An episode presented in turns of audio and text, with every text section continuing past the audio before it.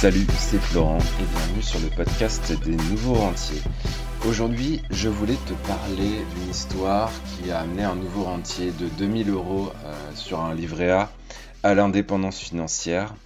Et euh, donc je veux te raconter en fait l'histoire de, ce nouveau rentier dans ce podcast aujourd'hui. Donc j'espère que cette petite histoire va t'inspirer et va te plaire. Euh, accroche-toi, il y a pas mal d'émotions aujourd'hui dans ce podcast, je pense.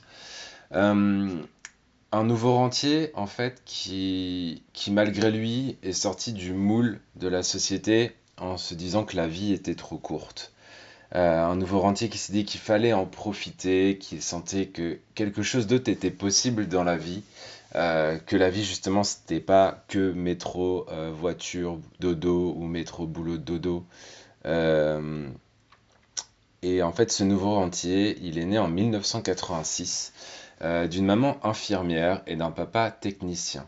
il a grandi en Normandie dans un milieu plutôt modeste, avec des vacances et euh, un resto, tu vois, une fois par an, les vacances au camping avec euh, la remorque, les vélos sur la remorque, etc.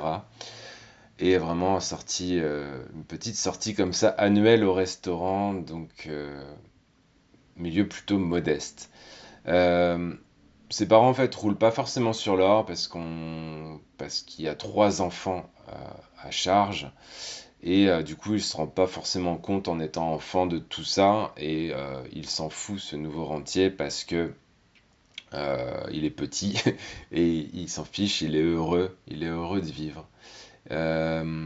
Ça me fait penser que, comme quoi l'argent ne fait pas forcément le bonheur pour un enfant.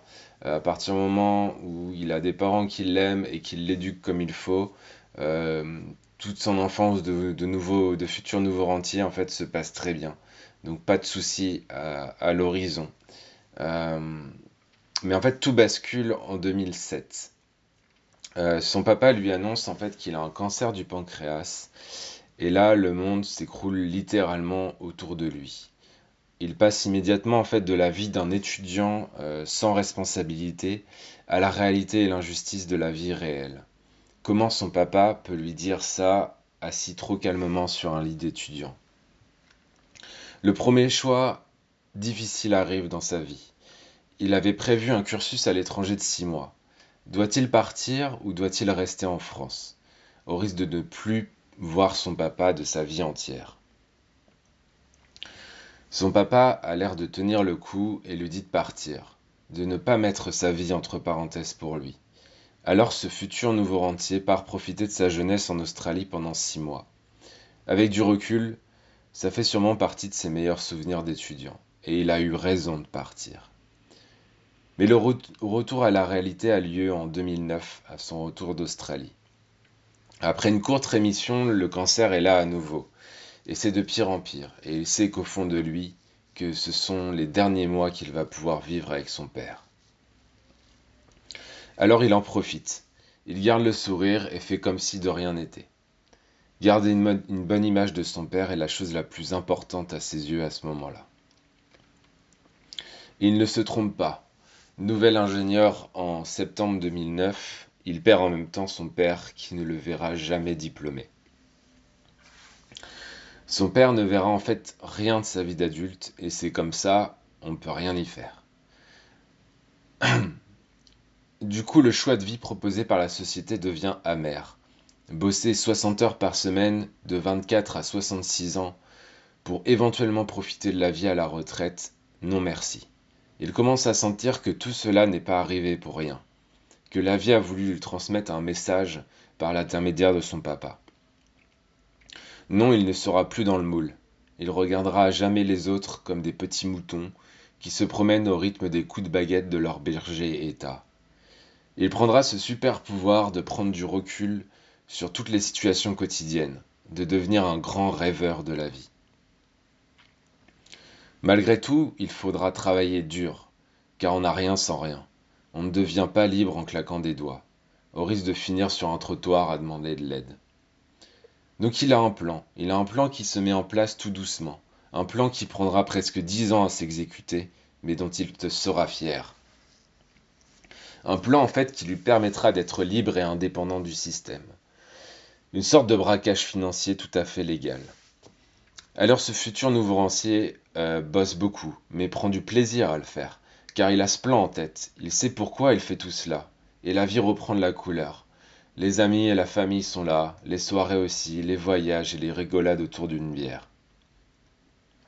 Et ce plan commence à mûrir en 2016, où il achète une maison dont personne ne veut, pour faire quelque chose auquel personne ne croit. Sa première colocation voit le jour en janvier 2017. 1000 euros de cash flow. Puis une deuxième arrive dans la foulée, 700 euros de cash flow supplémentaires. Et puis en parallèle, son compte en bourse fait x5. Et là, il se dit que ça sent bon, qu'il tient quelque chose. Une dernière affaire immobilière pour être sûr, et c'est bon, on devient nouveau rentier. Et bim, un dernier bien arrive directement dans sa boîte mail. Un immeuble de 6 appartements hyper rentable. Et c'est reparti pour un dernier investissement qui le rendra libre financièrement avec 700 euros de cash flow supplémentaire et un toit pour vivre, puisqu'il se gardera un des appartements euh, pour y vivre, donc plus de loyer. Il a remplacé son nouveau salaire en deux ans grâce à la bourse et l'immobilier. Il devient donc officiellement indépendant financièrement en partant de rien avec 2000 euros sur un livret A le, en mars 2019. Alors tu l'auras peut-être compris, mais ce nouveau rentier, en fait, c'est moi. Et je voulais te raconter euh, mon histoire personnelle, euh, même si c'est douloureux euh, de, raconter ça, même, en, même en podcast. Donc voilà. Bah, j'espère que ce texte t'aura inspiré pour reprendre ta vie en main et devenir un nouveau rentier. Maintenant, si tu n'as pas 10 ans devant toi, et euh, si tu souhaites accélérer ton parcours, si tu veux que je t'accompagne en fait dans cette voie euh, de nouveau rentier parce que je l'ai fait, parce que c'est faisable, parce que j'espère que, que cette histoire t'a convaincu que c'est faisable, et eh ben tu peux prendre un rendez-vous avec moi, avec mon équipe. Euh, c'est le premier lien dans la description. Et tu as juste à cliquer, à prendre ce lien, à prendre un rendez-vous. Il y aura un petit questionnaire tu prends rendez-vous avec mon équipe et on sera ravi de t'aider à, prendre ce parcours qui n'est pas évident mais qui vaut tellement le coup. Voilà, je vais te laisser parce que il y a trop d'émotions et, euh, et je te souhaite une belle journée. Ciao, ciao, ciao.